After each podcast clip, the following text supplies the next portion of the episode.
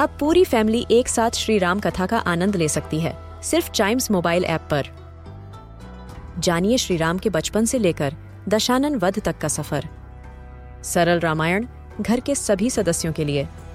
आज ही डाउनलोड करें चाइम्स मोबाइल ऐप एप्पल या गूगल प्ले स्टोर से।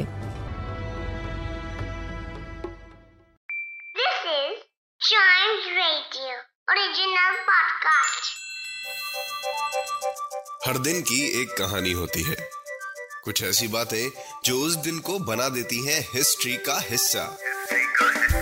तो आइए सुनते हैं कुछ बातें जो हुई थी in this days history.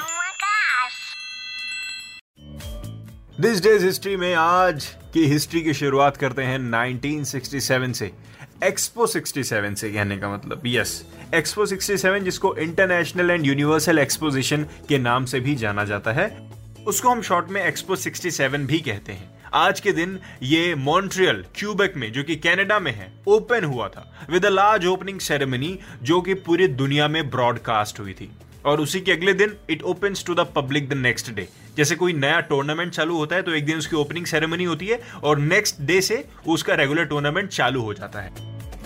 It was a general exhibition, one world's fair held in Montreal, Quebec, Canada, April 27 से अक्टूबर 29 तक होता था इन 1967 में। और तो और, it is considered to be the most successful world's fair of 20th century with the most attendees to the date. Yes, कम से कम 62 nations के लोग इसमें पार्टिसिपेट करते थे। और आपको इसका सबसे मैक्सिमम नंबर बताऊं, कितने अटेंडेज, कितने विजिटर्स आते थे इसमें? 5,69,500 इसके मैक्सिमम विजिटर्स हैं, टू बी प्रिसाइज, जो कि इसके तीसरे दिन पे आ जाते थे। बढ़ते हैं आगे, 1972 में आज ही के दिन अपोलो 16 अर्थ पर वापस लौटा था।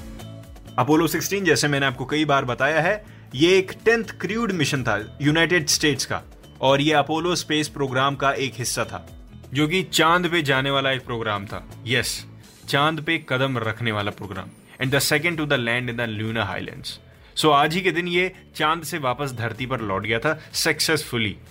कैनेडी स्पेस सेंटर से ये रवाना हुआ था फ्लोरिडा के और वापस धरती पे आज के दिन पहुंच गया था। तो इसी वजह से इसका नाम इतिहास के पन्नों में आज दर्ज है। बढ़ते आगे, 1981 में जेरोक्स पार्क, आज ही के दिन इन्होंने कंप्यूटर माउस इंट्रोड्यूस किया था। पहले जेरोक्स को समझते हैं। जेरोक्स होल्डिंग कॉर्पोरेशन एक अमेरिकन कॉर्पोरेशन है जो कि प्रिंट और डिजिटल डॉक्यूमेंट प्रोडक्ट्स सेल करती है कम से कम 160 कंट्रीज में।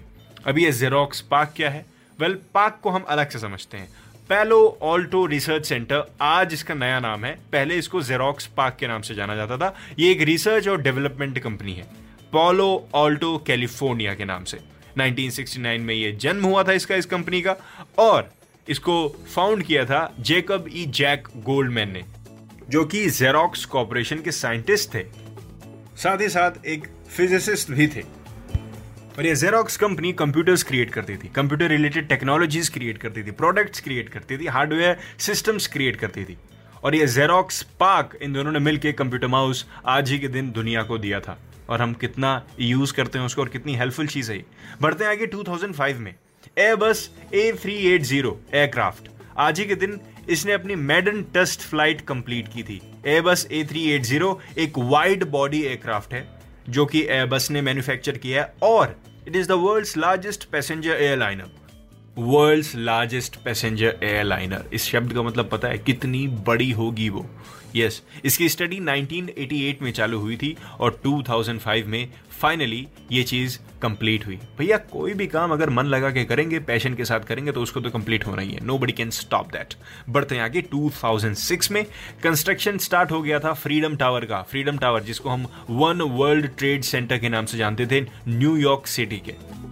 ये world trade centre United State की सबसे बड़ी बिल्डिंग है, वेस्टर्न हेमिस्फेयर की सबसे बड़ी बिल्डिंग है, और दुनिया की 6th सबसे बड़ी बिल्डिंग है। ये बात आपको जान लेना चाहिए।